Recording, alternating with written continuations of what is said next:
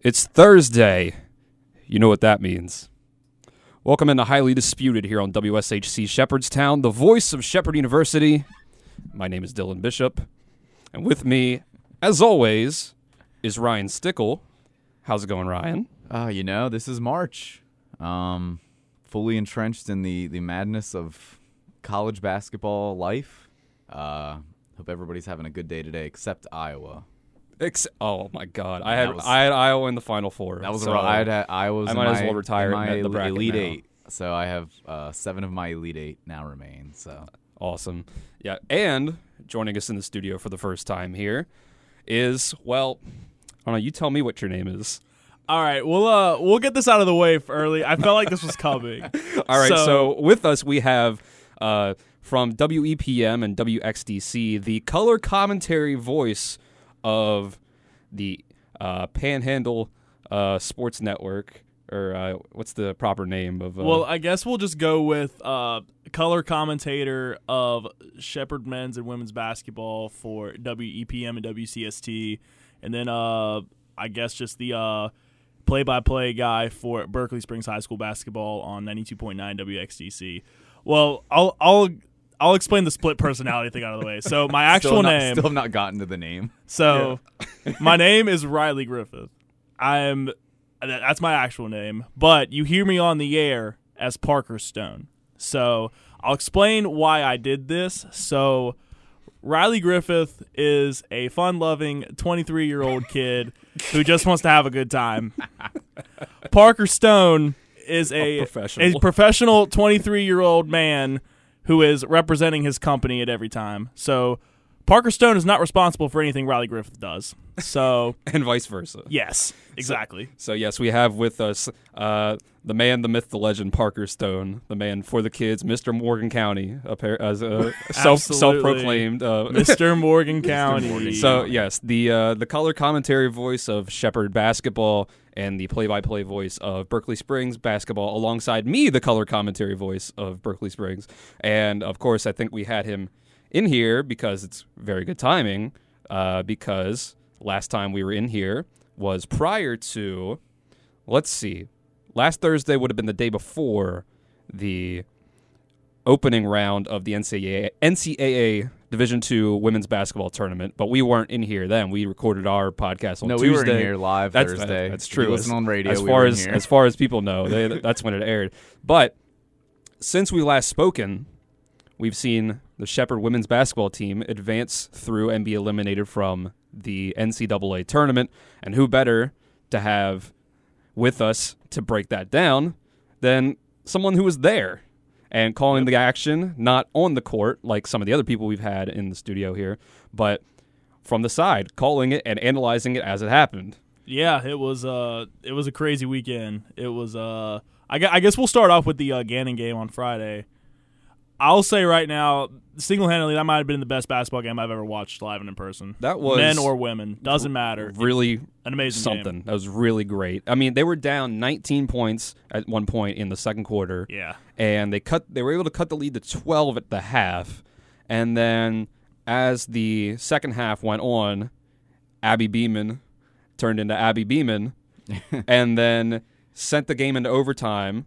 She actually missed an open three, kind of like a sidestep, pump fake, step to the side, three-pointer that went off the mark as time expired in regulation. But after 2 overtimes, they were able to get it done, 93-89. Abby Beeman finished the game with 34 points, 13 assists, 8 rebounds, and 8 steals. One of the most incredible stat lines I have ever seen. Decent. From any level of basketball, really. I mean, especially college basketball. I mean... Yeah, if there's a college like that, right? Like, if there's a player today or tomorrow that puts up 34, 13, 8, and 8 in a win, and especially in an 8-9, it's the equivalent of an 8-9 game essentially. Mm-hmm. I mean, we're going to be talking a lot about that player. Like, oh yes. Wow, when they go and play that one seed, they're about to play. Outside of any crazy upsets, that's the story of the day. Is look at these insane stats. Right. So, that game was wild. I gave up a little bit of hope in the first half. I'm not going to lie. Yeah. It's one of those where it's, you know, okay, let's say it's East Stroudsburg or somebody like that. We go down like that. All right, we're off our game. Start hitting some shots. Chip away at it. with, you know, postseason game against a team like that. The PSAC champion. Yeah, the PSAC champion. Like, they're on a roll, obviously. So I was like, not looking good. But, you know, it was a good season. You know, let's finish strong. But they just chipped away. No insane type of run. Just, all right. Very methodical, chipped away at it. You know, it's like, okay, score, stop, score, stop. All right, now we're playing a little bit back and forth. And then it's just a little like 5-0 run, 6-0 run, just little spurts. And they started early enough, getting back into the rhythm where it worked out for them, forcing overtime and winning in overtime. It was insane. Yeah, I think the big thing, too, was first overtime. Gannon's got a post. I can't remember her name off the top of my head. Her number is 44. Samantha Perosco. Perosco, yes. Yeah, Perosco fouled out in the first overtime, so that's was right. Humongous. That was now. A big swing because she, yep. I think she went over 20 points in that game. So her fouling out really took her out of the ball game, and it just went on Emma Wright. Emma Wright was the other girl who's had a really good game. So it really was just on Emma Wright, and I'll tell you right now, looking at that sideline in the second overtime, Gannon was gassed. They were out of it. And the Energizer Bunny, Abby Beeman, was running circles around Emma Wright. Talked about that. She was huffing and puffing, and you could see it from where we were. Yeah, it was one heck of a game, and it was just sweet because it's like, well, it wasn't a fluke win against Gannon. They swept them now, so that's huge. That was a humongous win for that team, and they were all hyped up for it Friday night, I'll say that. That's another thing there is you beat them earlier in the season. That's just added motivation for when you're playing. Once they get that lead in their mind, like, oh, they beat us. Like, let's embarrass them now. Mm-hmm. And they couldn't do it. They couldn't get it done. And speaking of overtime, it's just a war of attrition. Like foul trouble, fatigue, whoever can handle that better. Because once you get to overtime, it's, you know, it's a cliche. It's a whole new ball game. But you get there. Who has the least foul trouble, who's the best condition, that team generally comes out on top. Now and then you get the great, great players just take over, but part of that greatness is being able to play, you know, 50 minutes of basketball versus someone who, you know, maybe played 35 and is dead. Right. So. That's something we talked about in here when we had Coach Josh Medina in here and Abby herself in here is the other multiple sports that she has played in her life. Including in high school, she was a cross-country track star that it just seemed like she's obviously built up stamina that essentially, like, if you're a basketball star like that running cross-country, you're doing that to be in shape for basketball season, basically. Yeah. I never knew that. That's awesome that she ran cross-country But once you hear it, you're like, makes total sense. Yeah, we were reading that out to Coach Josh on the air where it's like, yeah, she was two or three-time all-district in cross-country. Oh, my gosh. And this and that, like multiple different cross-country and track accolades. I never knew that. And she was she told us when she was in here that she chose basketball over gymnastics at one point. Wow. Like maybe middle school or so, where she whether it was her parents saying you got to choose one because it's too much traveling or whatever, but she said I love basketball, even though she was also a very good gymnast. So what in the world? Like, just an incredible athlete. Yeah, she's just a good athlete, straight up. It's crazy. And that's something we can get into like in a minute after we talk about the last game of the season, where she's still got at least one more year of eligibility. She's got a second one that she can use. Will she use it? It's, you know, up in the air. She didn't. I tried to set her up to say it. Be like, you know, I tried to set her up to say that she's going to use that extra year. She would not confirm or deny. It ends up being more at that point like a school decision. Yeah, yeah. Where it's like. Right. It's like, obviously, you know, she's that great where basketball is going to help influence that, but it's like, do I want to go to grad school is pretty much what it comes down to. Yeah. Yeah. But, I mean, it's going to be her team next year.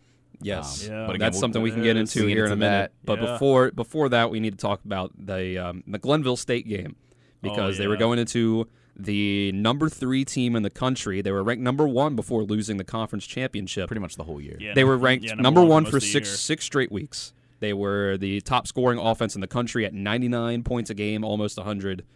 They had not lost a game until that conference championship game. And, I mean, this was controversial for us on social media, on the Twitter account. But My takeaway from that game was essentially when they were playing in the half court, Shepherd was the better team. And now I got to get this out of the way, just in case anyone from Glenville State has decided to follow back up and listen to the podcast. Thank you for listening. Yes, thank you for listening. Or if they're listening in live and you want to call in to, I don't know, whatever you feel like doing. I was looking for the number, 304-876-5369, if you feel like calling in to heckle us with no swear words. That was a bad idea. I'm not picking up the phone. But yeah, someone's just going to comment and be like, it's just them repeating the F word just, over and over and over. Just yes. Nasty language. But anyway, I said after the game, and I made sure to point out, even though I write basically all the tweets for the Highly Disputed Twitter account, that it was just me saying this, but I essentially said that when they're playing actual basketball in the half court, even just regular transition off of turnovers, Shepherd was the better team. They just were. Glenville State was not all that in the half court. They had some players that could, defend Abby Beeman. They had some players that could score. They had a couple shooters, but they had nothing for Cindy Clayton. And they were, they just didn't. Abby Beeman had like 15 assists, 14 assists. Yeah. They just didn't have anything for the Rams. Like in the half court, they had Jordan Smith scored 14 points. They got, I think, 100% shooting in the first half from the role players like Hannah Myers, yeah, Jordan, and Megan Shipley. So I went on Twitter and I said that they should be very proud of that and that they looked like the better team when they were playing actual basketball is how I put it, and then I called them frauds. And there were some people from Glenville State that did not appreciate that. Now, let me be clear. When I say frauds, this Glenville State is not bad at basketball, all right? I'm talking about this team as in this is a team that was ranked number 1 in the country for 6 straight weeks, still number 3. During the reseeding for the Elite Eight, they've been ranked number 3. Right. This was a team that this little old school from Shepherdstown, West Virginia, these players, was able to look like the better team once they broke the press. All you got to do with Glenville is break the press. And the reason we've talked... I don't know. Yes, and rebound. That's something that we've talked about on here, maybe off the air. I don't know if we've talked about it on the air, but the way that Glenville State plays, they press all game long, and essentially every 2 or 3 minutes, they are subbing out 4 or 5 people. They're playing 10 deep.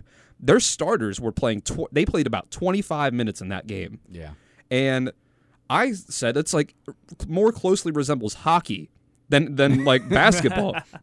And here's how I'll put it when I say it's actual basketball. It's like in football when a team runs a triple option. And this is how I put this before. Because it's technically, you're still playing the same sport, but it's so drastically different from what other teams are doing that even just a lack of preparation can screw you. It can just completely screw you. I've witnessed this. You're going to witness this next year when we call football, but... for Berkeley Springs. But this past year, me and Jordan Nicewarner of the Shepherd basketball broadcast team were calling Berkeley Springs football, and we watched Kaiser and Frankfurt, the alma mater of Abby Beeman, run the triple option, and all it essentially was they had better athletes, and they were running this offense where it's hard to see where the ball's going, and essentially, if you're not prepared for that, it can totally obliterate inferior teams with inferior athletes. And it's the same kind of thing, but at the same time, if you figure it out, you stay disciplined on defense, you keep guys outside, you manage your gaps inside, you can very easily beat the triple option and force them into something they don't want to do, whether it's half-court offense or passing offense in football. Very similar things. So it's a great strategy, I got to say. The Glenville State coach, you got those players that you can do that with. Yeah. Genius strategy. But listen, it's still gimmicky. Yeah. It's still gimmicky. It's if you played to a more traditional style, you're not winning. You're not putting up 99 points a game. No. You're not doing what you've been doing. It's like the little things. I say little things. They're big things that end up not getting the attention. So like the big thing is, okay, they press. A lot of teams press. We've seen, like West Virginia with Javon Carter. West Virginia, like press Virginia was a thing for probably like 5 years, and that was how they had to play because they really like They didn't have the – you saw it in the half-court offense, didn't really have the skill to beat good teams with that talent. And so they said, okay, we're going to play probably 8 to 10 deep for the most part. We have the bodies to do it. We're going to press all game. We're going to get some easy buckets off of that because not everybody's prepared for it. And then outside of that, they're, you know, a pretty average basketball team. They weren't horrible. Glenville, they pressed the whole game, which, you know, okay. They sub out relentlessly. Like, there's times where by the time the ball's inbounded, there's somebody at the scorer's table already. Yeah. Ready to sub in for the next. Yeah. They're just ready for the next dead ball. Nobody does that. On offense, they clearly – they don't really work for good shots. It's we're going to find the fastest available shot, period. Where it's like, okay, you're somewhat open for a three, whereas a lot of players, most teams, wouldn't even think about taking it. Maybe a pump fake. I don't even think they shot too good, honestly. I thought a lot of their offense. They had a few threes in the first half. A lot of their offense was driving to the basket. They for a team who puts up like 100 points a game, they're not a great shooting team. They just shoot extremely quick, and they're a great offensive rebounding team. I'll give them credit. They force turnovers. They rebound the ball really well. But their whole thing is, you know, we're going to essentially break the game. We're going to put up a shot as fast as possible, knowing we're going to get the offensive rebound right under the hoop and put it back up. That's half their offense right there. Yeah. I mean, I'm not joking. That's half of their offense. So, but I don't see why you can't just lean into that. Like, Press Virginia, like, people made T-shirts. It was a whole thing. Like, we press, and we would admit, like, hey, we do this because we have to. But Glenville's under the impression where, like, oh, if we stop doing this, we could be just as good. I have no doubt they'd be in the tournament. They'd probably be still a top 3 seed. In the region. They would probably still win the regular season title in the Mountain East. They'd probably get to the conference championship game. Yeah, and absolutely. Because if you're beating somebody by 70 pressing, you can beat them by 15 half court, right. Without a doubt. But the thing is like, okay, we got in the half court and we were better, but they're like offended at us pointing that out. You can lean into your system. Where it's like, okay, you can beat people in the half court, then just play in the half court. Because if you don't need the gimmick, then why do all of that? Why play somebody only 22 minutes when they could play 35, 40 if they're that great? That's my question. Yeah. It's like, if you could play like that, you probably would. I just don't see the point of getting so defensive about it. People threw stats at me where it's like, hey, this player is this many points per game. I'm like, well, they're going to have that many points per game. They got a layup. Right, like, yeah, kind of the whole point that we were making was that the stats and the record and all that is a little misleading, right? It's all going to be misleading. That's kind of the definition of a fraud. Yeah, and like, because you can give me points per game, but like on how many shots, on what percentage, exactly? How many of those are off of turnovers? How many of those are fast break points? Not that there's anything wrong with scoring off turnovers and scoring on fast breaks, but it's like you can lean into your system. That can be your culture. You don't have to get defensive when someone says, hey, you know, without the full court press and that system, because even if they just ran a full court press with just 8 players and just played a normal game, ran half court offense, even then they're not going to be like this. They just have a system that is, I pretty much say it's broken the game, because when it works, it's like, it's unbelievable the way they just. It's a numbers game. It's what it boils down to. It really is. I don't know if they, how much research went into running this system, but like clearly someone along the lines either lucked into or is smart enough to like understand the math of all of this. Yeah. And be like, okay, what can we kind of seize upon here? And especially if you're playing against a team like Shepherd, who in that game played 6 players. They played 1 player off the bench. It was Jordan Smith. Yeah. And for them to keep up in that way, have all of those players playing all those minutes. Yeah. Marley McLaughlin played all 40 minutes. Abby Beeman played all 40 minutes. Sydney Clayton would have played all 40 minutes if she didn't get into foul trouble in that fourth quarter. Mm-hmm. And that was the difference. And that was still like she came out. It was tied still, down 2. Yes, with a 2 minute with 2 minutes or a minute and a half left. It was still tied. It was tied. I believe when she got that fifth foul and won, that put them up 2. It was like a 10-0 run instantly as soon as she came out. 12-2 run to end the ball game. Yeah. That's what happened. And I will say this right now. If Sydney Clayton does not foul out, Shepherd wins that game. I think you're right. I will say that with complete confidence. If Sydney Clayton is not in foul trouble, Shepherd wins that ball game. And they were the better ball team for 3.5 quarters. And I think that they're in Alabama right now. I agree, because, I mean, Glenville beat Charleston by 30. So that you could call – if that was a fluky win in the MEC title game, I guess Glenville just didn't show up that day, or I don't know what happened, or – Yeah, well, when you at least – I mean, granted, I'm not throwing shade at Charleston. Charleston is a good team as well. They beat some tough teams. They beat Kutztown. That's a team Shepherd couldn't beat this year, so they beat Kutztown. They beat Cal, a team that really took it to Shepherd in the semifinals of the PSAC. I should mention Deja Terrell did not play for Cal in that game. And also, I'll throw this in here. Sierra Lloyd, their star guard, she'd been banged up. So she had an ankle injury. She was walking with a boot in the because Cal was in the same place where we were staying at. Sierra Lloyd was in a boot at that time. They said she wasn't practicing. She was just playing in games. So Lloyd was banged up and Terrell was suspended. Suspended? I didn't know that. It was apparently what happened was this is going to be a juicy story for you guys. So lock in for this. So what happened in the game against – they were playing IUP, correct? I think it was IUP. The first round, yeah. I believe so. It was IUP. So what happened was Terrell made a basket. She throws her arm out. She accidentally hits a girl. Complete accidental mistake. Like no malice intention at all. But since it was above the neck, NCAA says, okay, suspended a game. Just for the whole fact that it was above the neck. Wow, they got screwed then. And it gets better. What happened? They were trying to appeal it to the NCAA, and the national NCAA appealed it. They said, okay, it was accidental. She can play. PSAC commissioner does not overturn it. Wow. So the PSAC commissioner representing not just the PSAC tournament. This is someone representing your conference in the national tournament. He did not overturn it. He would not. He said, no, she's suspended for a game. That's awful. That's incredible. Wow. So I was going to say, like, at no point, I've watched her, 2 games, plus I tune into, like, some of their games now and then. They played a lot of really good games this year, and I watched for a little while.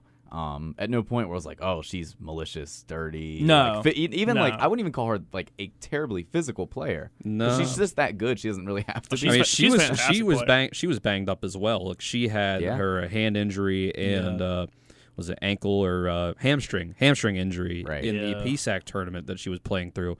And then, I mean, I have to think if she plays against Charleston, that was an ugly game. They win that game. And then they go on to play. They play Glenville in the championship. And, I mean, if Shepherd was able to almost beat them once they beat the press, you have to think Cal would have been able to if they can beat the press. With her post moves and that game, just that. Listen, we saw how Sydney Clayton dominated. They had nothing for Sid. They're not going to have anything for Deja. Nothing against Sid, but Deja Terrell's, she's the better player, offensively and defensively. Yeah, I mean, she's Sid without the fouling, and Sid with like maybe 2 or 3 more post moves, just as good a shooter, and taller. Probably, and taller. Like, what are you going to do with that? Because if you can't, I don't. It just sounds like I'm disparaging Sid, but it's like, you can't handle Sid, who is a great player, how are you going to handle somebody who is like an all-timer, like an all-timer in that program? Now I'll say this, like, Sid is a better finesse big. She's better like footwork in the post. Deja Terrell is an intimidating power big. Like, she goes in there. People fear getting posted up by Deja Terrell. That's true. That is a fear with a lot of women in that conference. So If Sid took it and put 26 points up with 5 fouls about halfway through the fourth quarter, and Deja Terrell could have easily put up a 40-piece. I tell you, and her rebounding is another key to that, because that's part of their offense is we're putting up the fastest shot. Assume we're gonna. I mean, they rebound so many of their misses. It's really incredible the way, like, just always in the right position there. She would have, I mean, just wrecked that game. Oh yeah, for sure. Oh yeah, so.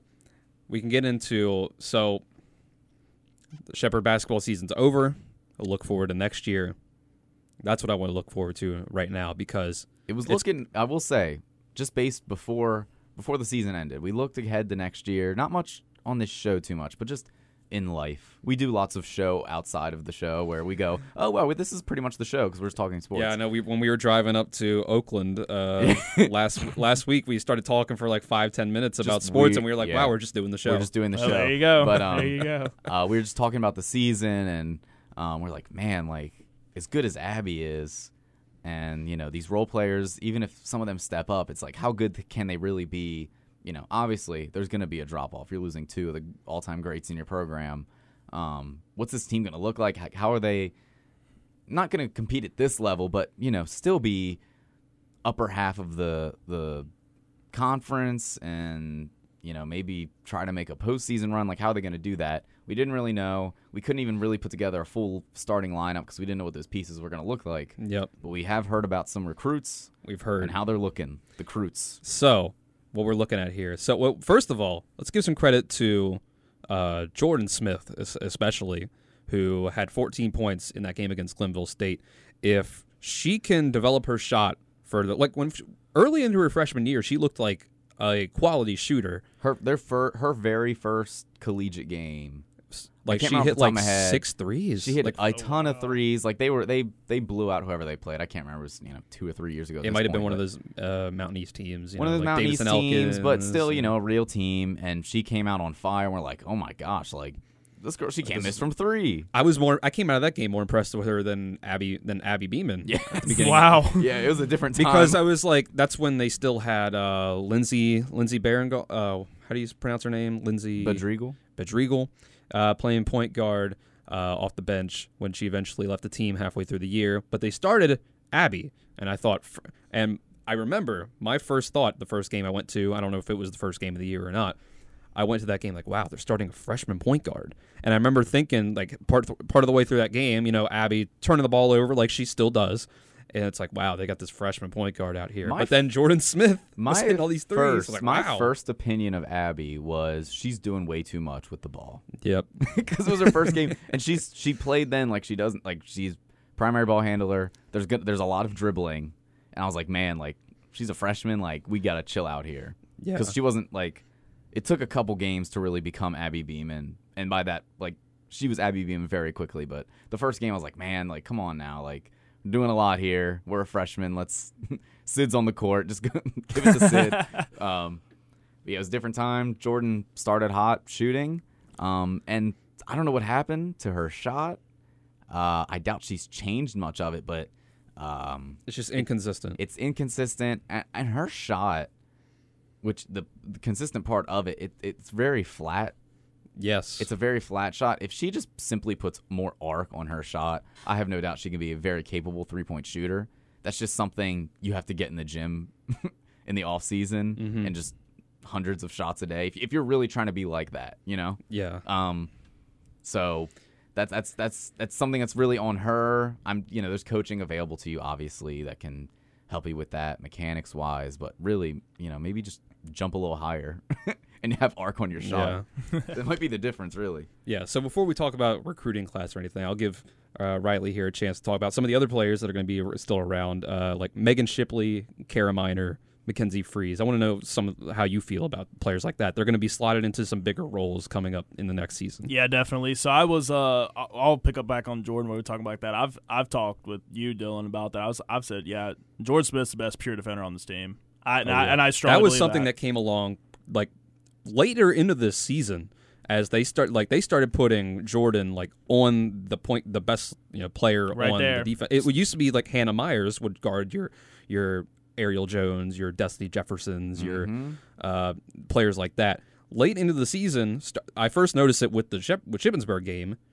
It was Jordan Smith, and I wholeheartedly believe that best pure defender on that team on the perimeter is Jordan Smith. She can lock people down. She's tenacious. She's quick, and she really brings it. Now she doesn't have the size maybe of like Hannah does, but Jordan's just tenacious. She will get in your head. I mean, she was like that with Jefferson. She was on Sierra Lloyd for a lot of that game against Cal. That and was she was guarding Zakea Winfield a lot from Glenville, too. Yeah. And I mean, Zakea Winfield, I'll say this, she's a great defender in her own right. Zakea Winfield, really good defender. I believe she was the Atlantic Region Player of the Year, if I'm correct. So that makes sense. Big props to her. Fantastic player. Yeah, but, and I mean, if you know Jordan's dad at all, like we often sit around with Jordan's dad at the games. Me and Ryan, you can see that's where she gets it from. She definitely has it instilled from her dad, who is always constantly, he switches sides at halftime so that he can be at whatever end of the court Shepherd's defense is at, and he can yell get the motivate the defense. D up, stay on the floor. Yeah, he's always saying stay on the floor, Sid. Yeah, stay on the floor, Sid. He's classic basketball dad, like on the sidelines. That is awesome. But man, it's what happens when great effort is combined with a great athlete. And part of that is, at least on this year's team, they weren't really going to ask a lot of her on offense. On offense, it was just don't be a liability. Don't turn the ball over and make layups. That's all we're going to ask you to do. Yep. If you get an open jumper, you can take it. We don't maybe expect you to make it. Any makes you get there are a plus. So really use that energy on defense because we need you to lock down whoever. And I think that's part of it, the switch we saw, where that was Hannah in the past, even past couple years where Jordan's on the team. But the thing with Hannah this year is it really came down to her free throw shooting, like flat out. Yeah. You can talk about her shooting woes, whatever you want to do. At the end of the day, you can't be out there. You can be a great defender, and she was. I mean, she's great at poking the ball out, kind of like Abby has that instinct. Mm-hmm. But, man, it would come down to it, and you can't go 0 for 4 from the line. You just cannot do it. Absolutely. I don't care how good of a defender you are, and if there's somebody like Jordan who is just as good as you, that's basketball. That's tough. It's competition. Yeah. But on that same end, I kind of like how it switched itself out because it brought Hannah more into the post, and Lord, was she one heck of a rebounder towards the stretch at the end of the season. That's something that really developed this year. I think she had 8 rebounds in one half at one point. I think she had 13 total against Glenville. That was part of it against Glenville. Is you have to rebound their first miss. You have to, and she was there. And that's why I feel like that switch really turned it up for this team because they really switching those two, like, hey, Jordan, we're going to put you on the ball handler. Mm-hmm. Hannah, go crash the boards. Yep. She stepped into that role and she killed it. Because I wouldn't call Jordan, again, you mentioned size, I wouldn't call her a great rebounder by any means. No. I mean, she's a good athlete. She can get up there and go get it. But Hannah, for, any mistake she makes, I mean, hard defense. Can rebound. Yes. And that's what a role player is. Yeah. And now Hannah's going to be gone after this year. Yeah, that is an underrated miss for this, especially with the rebound she had towards the end of the year. And then again, like you can pull her out and have her poke balls out in the perimeter too, because that's another solid defender that they're going to lose. So that's an underrated loss, I think, on this team. But they will still have Mackenzie Freeze, who we've praised on this show, me and Coach Josh when we had him in here. She can be your first person off the bench, your secondary ball handler. They ran some lineups this year with Mackenzie and Abby and Marley even on the court all at the same time, 3-guard lineups. Yes. So, I mean, she... I will say about Mackenzie Freeze is if you're in a point next year where teams are absolutely smothering Abby, you let Mackenzie handle the ball and you let Abby play off the ball and get open threes because she's going to be your primary... maybe one of your only true, real three-point threats. Yes. So that's something to look into. I don't think Mackenzie – I was talking to my friend about it. He doesn't follow Shepherd too close, but he knows about the makeup of the team.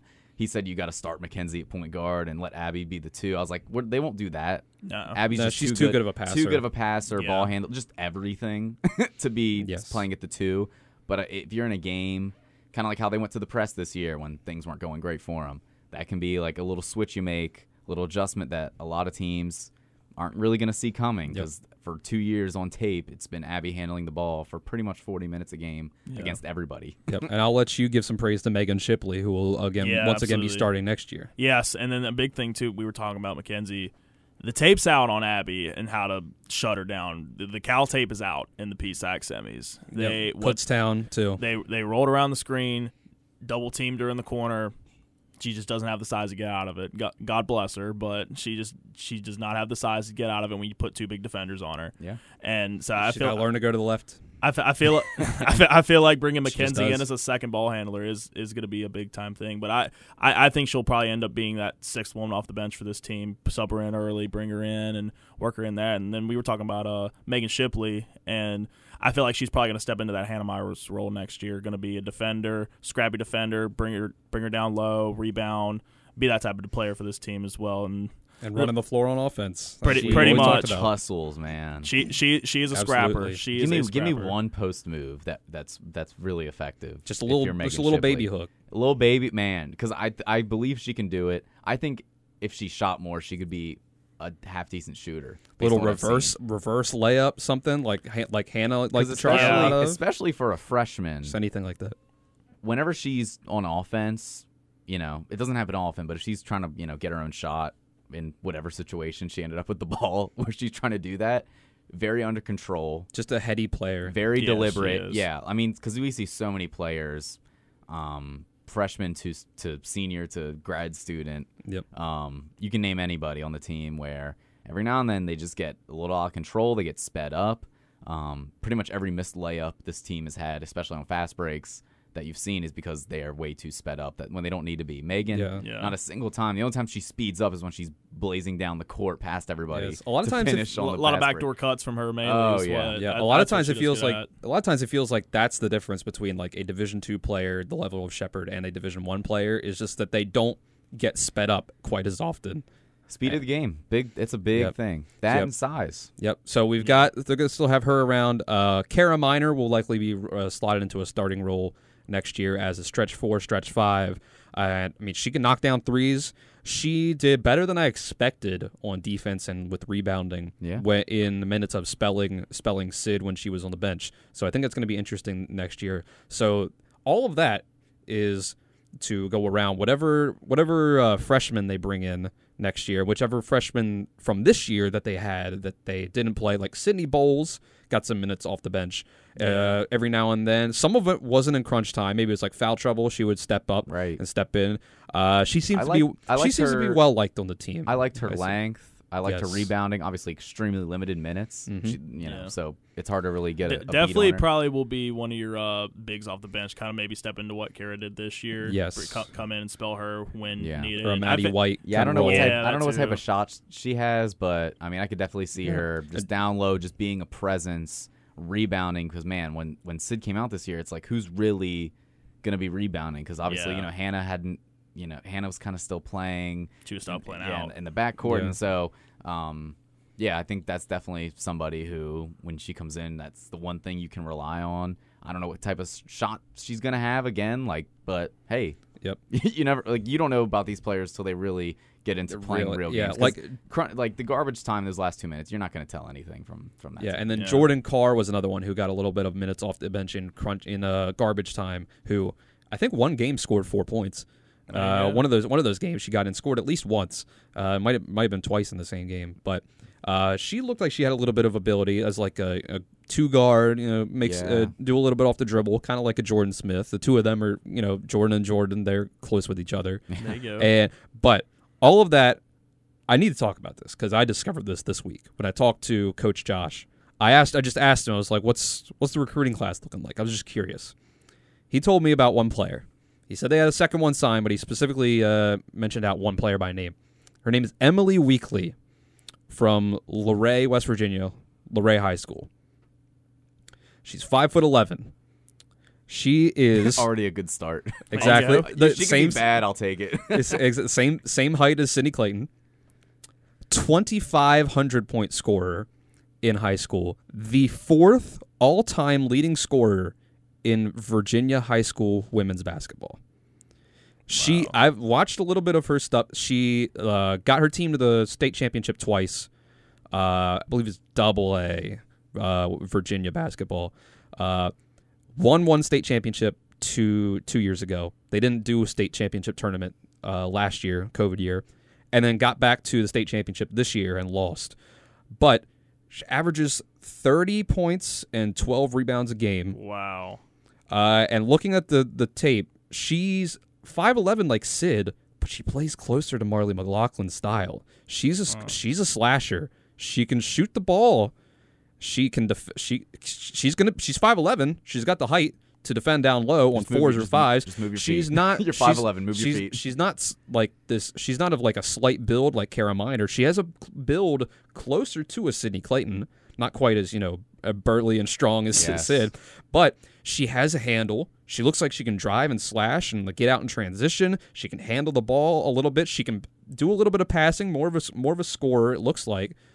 But she gets rebounds. She's averaging 12 rebounds a game. This is high school, obviously, but double A high school, which is the same as what Abby Beeman played at Frankfurt High School. She seems like the piece that can bring this team that looked like it was going to be Abby and a bunch of role players that are kind of fitting and, you know, maybe be given too much responsibility for what they're ready for. Yeah. And if she can come in and have a similar kind of impact to an Abby Beeman as a freshman, anything similar to that, like even if it's 10 points a game. Yeah, I was gonna say, like, but give me she a looks fraction like the, of it. Like, if you give me 10 points, 4 rebounds a game, but she looks like the type that can come in right away and score 15 points a game. If you can shoot, 17, you can shoot. Simple as that. Like, she looks like she can come in and slot into the production of a Marley McLaughlin, and maybe do some work on defense down low. I think she can play the 4 or the 5. In place of, you know, Kara is of a slighter build. She can take on the center instead of a power forward on defense. And then you can play 5 out offense, or you can play Emily down low. Even though she's more of a slasher, you can, you know, Kara at the dunker spot, something like down on the block. There's going to be some great small lineups, just elite small lineups. I think that, I mean, obviously, all I've seen is, you know, competition against high school. But we saw what Abby Beeman did at the same level of high school in a smaller state. West Virginia. Was it single, double-A West Virginia? Frankfurt would be double-A, same as Berkeley Springs. So you figure double-A in Virginia. Double-A in Virginia instead of West Virginia. Probably like triple-A. And she scored 2,500 points as opposed to Abby was a 2,000-point scorer. Yeah. So, I mean, won't get my expectations too high. So I'll throw this in here. I'm from Virginia, so I do know the classification system. So it is a 6th grade classification system in Virginia. So you got your single A, which is your smallest level of schools. Then you have your 2A, which is where we are right now, and then your 3. Then you like your 6As or like your 7.5, your 7.57s, your glorified colleges. Yeah, your 7.57 area. Your where you're all those like big time athletes like Cam Chancellor and Michael Vick and Russell Wilson. All those guys are in that 7.57 Northern Virginia area. So yeah, I mean, 2A is still very competitive. We my old high school, we were 3A when I was in there. We just recently dropped down to 2A, but again, the competition level pretty good in there. So it's pretty exciting. And I'll say this as well. I feel like this offseason is going to be on the back of Kara Miner a lot. I feel like she is going to be a piece that is going to have to take that step for this team to go deep again. If she can get some sort of offense outside of just spot-up three-pointers, this team can be something. If you're Jordan Smith, work on that three-pointer so you can get those spot-up threes. Don't worry about shooting off the dribble. Like, she had a little bit of that, you know, off the dribble mid-range game that looked pretty good here and there. And Kara had those spot-up three-pointers that at some points she was hit. Like, she's a really good outside shooter. Very streaky. A little streaky, but when she's on, she can hit, you know, she can hit you 4 or 5 threes in a game. So they get that. And if Emily Weakley can slot into that number 2 scorer and the number 1 option for Abby to pass to, whether it be, you know, on the wing, whatever.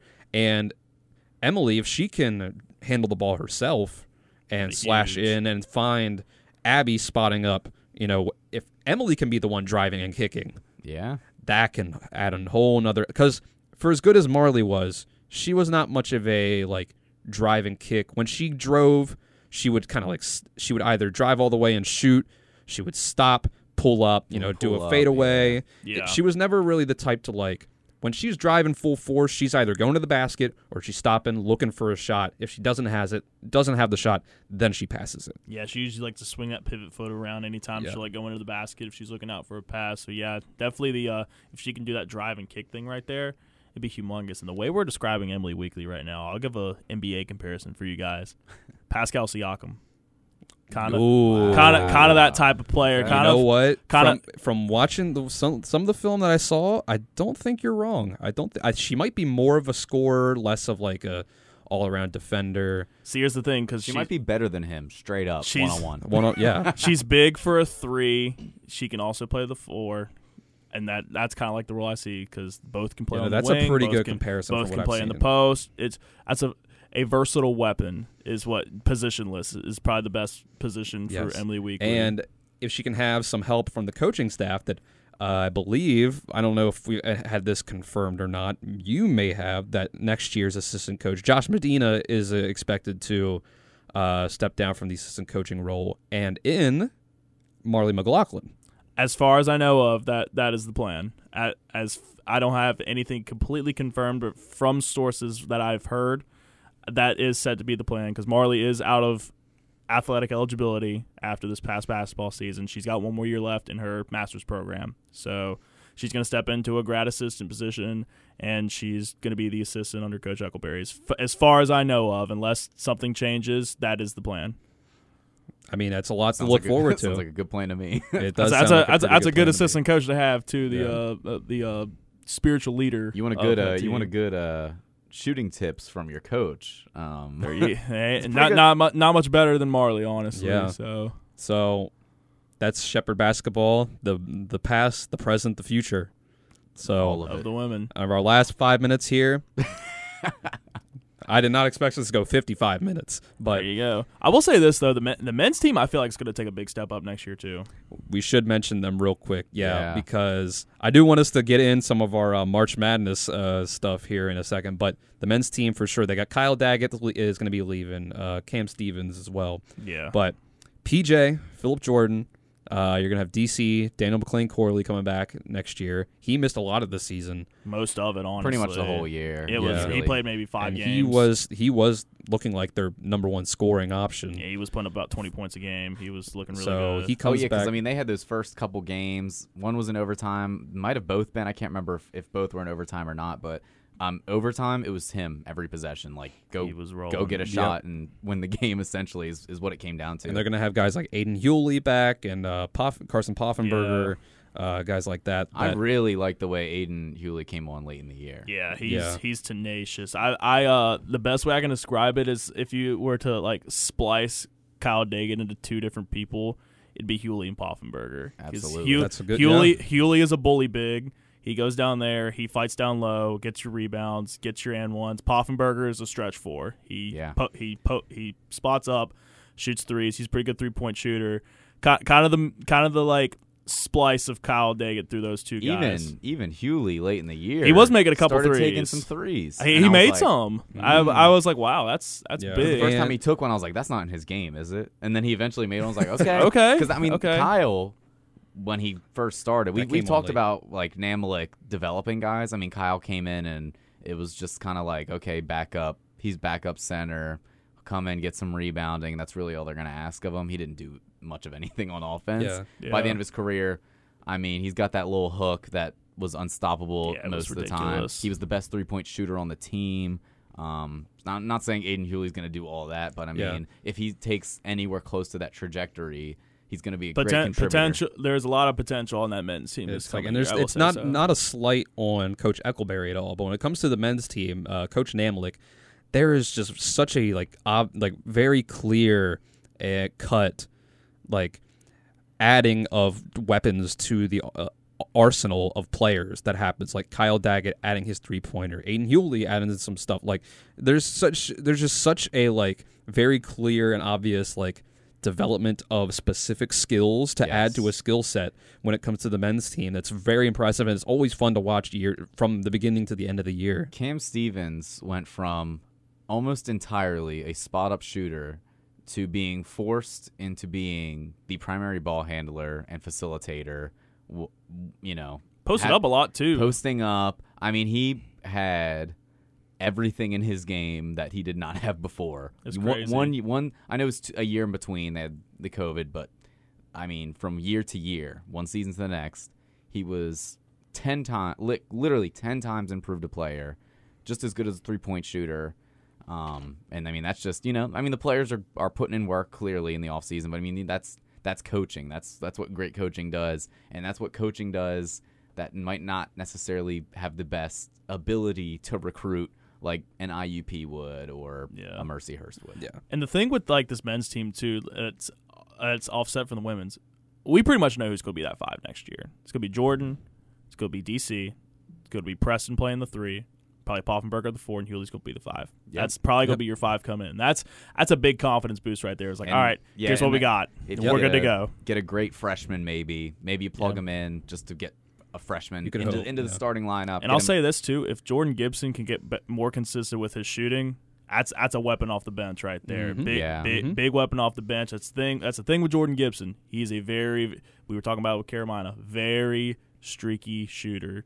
Either Gibson's scoring 18 or he's shooting 2 of 9 from three-point range, and he's got 6 points. Decision-making is big with him as well. Yes, this is something that John Preston really stepped up in this past season. Is he used to get the ball, and he'd pretty much shoot it wherever he was. He'd get the ball and say, I'm getting my shot. This year he'd catch it. Obviously, if he's wide open, he's going to knock it down. He's a very competent three-point shooter, but he'd get the ball. If it clearly wasn't an open shot, he'd take a beat, look around, find the best option, find the open man. Just that little things like that where it's not an automatic wasted possession if it gets to him and he's forcing up a three. And I think Jordan Gibson's the same way, where it's like, hey, you can get the ball, you can hold it for a second. Just play team ball, really. Because I think a lot of these guys, like, you can tell they were the guy in their high school. Yeah, of course. Either primary ball handler, going to shoot it every time, no questions asked. They got to learn how to play that team ball in college, because especially at a school like Shepherd, where you're not going to have like a superstar, you got to play team ball. You got to move it around, keep things going. But yeah, a lot of promise for sure. PJ showed some promise late in the season with some flurry of scoring. If he keep that going, especially his shooting with his ball handling, facilitating, sky's the limit. All right. So before we get out of here, we're basically at our time, over our time now, but there's nothing that we're not going to hold up NPR or anything. The Division I tournament, real quick, it started today.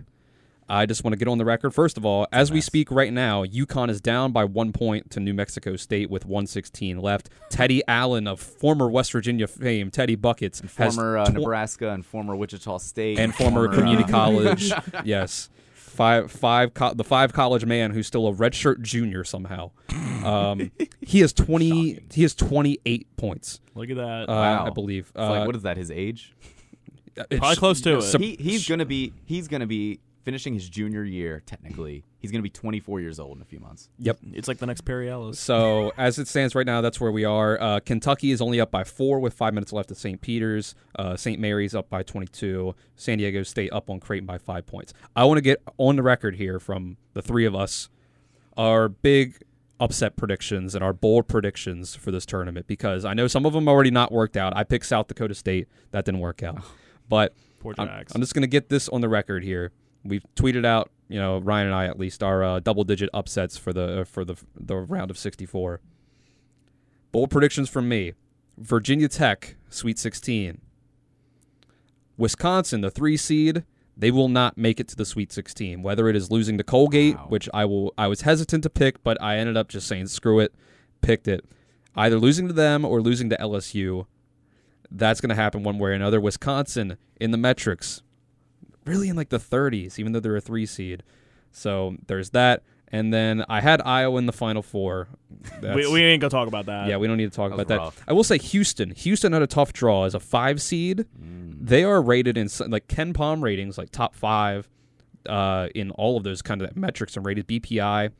If their 1 seed in their region wasn't Arizona, and it wasn't also Gonzaga, I would have them in the Final Four. Could be a sneaky pick. Wow. I'll say mine right now. San Francisco.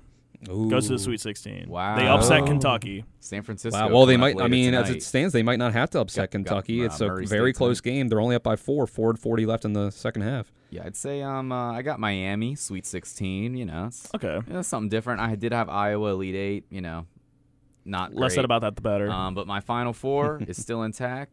I do have Wisconsin in my Final Four, along with Arizona, Baylor, Gonzaga. Yes, I will go ahead and say Arizona's winning it all. I've got Gonzaga versus Arizona, and I'm rolling with Chet Holmgren and Drew Timme. Don't get me started. All right, so I am going to throw the controversial pick out here. The Blue Devils are winning the national championship. Oh, I think that they're losing to Texas Tech. Here's why. The story is being painted. Coach K lost his final home game. Coach K loses the ACC championship. Oh, man. Coach K wins the national championship, cuts down the nets, and retires on top. It is a storybook ending. It makes too much sense. It's going to be all over his 30 for 30 that we're eventually going to get in about 5 years. Gosh, probably a 10-part docuseries. He's going to get his own Michael Jordan documentary series on Netflix. It's bound to happen. I will say, man. It writes itself. And Duke is an underdog right now. People are saying, oh, Duke's overrated. Duke shouldn't even be here. I'm feeling the Blue Devils. If Duke wins it all, it's rigged. I'm feeling it. Rigged it's a storybook ending. Right before we go off the air here, 66-60, New Mexico State with 28 seconds left. I'm going to go to the scoring for New Mexico State in the last 7 minutes of the game. 7:07. Teddy Allen made three-pointer. Then we had Clayton Henry made three-pointer. That was with 5 minutes left. Since 3:55 left in the game, Teddy Allen. 3 made free throws. Teddy Allen made three-pointer. Teddy Allen, 2 made free throws. Teddy Allen made layup. Teddy Allen made layup. That was an and one there. He is up to, I believe, 32 points. He's got to be the worst person in the world. To play at 5 different schools, right? That just doesn't. 33 points, excuse me. I can understand you clash with Huggins, but, man, you do all that. New Mexico State. Who would have thought? UConn was deep in a lot of people's brackets, too, yep. I'm pretty sure. Oh, man, Teddy Buckets. It's the curse of the 5 seed, it seems. This will be the second 5 seed to go down. Yep. And I do have UConn in my Sweet 16. Well, that's a tough scene, then. Yeah, I had them losing to Arkansas. It's been a bad day. Well, unless they lose to Rimbaud. I also had UConn in the Sweet 16, so that'll be a tough one as well. Everyone's bracket is busted. Thank you very much. Good night. Highly disputed, WSHC Shepherdstown, the voice of Shepherd University, Dylan Bishop, Ryan Stickle, and Riley Griffith. Thank you for joining us in the booth tonight. Yeah, absolutely. It was a great time. Finally, this was on my bucket list to get to. So now that must be some bucket list. I don't mean that and like, oh, here we go, check it off the list. But I have wanted to pop on and talk sports with you guys for a long time. Obviously, sports schedule was crazy. Finally, that's out of the way. But yeah, it was a great time talking sports with you guys for the past hour. I love me a good sports talk. And come back anytime because, man, once March Madness ends, it's gonna be rough. It's just baseball on TV. It's man. We could talk about that horrible contract that the Rockies gave Chris Bryant, but yeah, we'll have to completely get to football next week when Devontae Adams was just traded to the Oakland Raiders, and we did not talk about it at all. That's next week's news. The greatest quarterback of all time, unretired. Who? Tom Brady. Oh, and don't forget that's next week. Don't forget the ugly divorce that is ensuing between Baker Mayfield and the Cleveland Browns. Yeah, and also Deshaun Watson's probably going to be in New Orleans Saint. Atlanta Falcon. Wow. Sleep on that. Mitch Trubisky. Oh man, cut his vine. Pour one out for Steelers fans. For me. R.I.P. Ryan Stickle.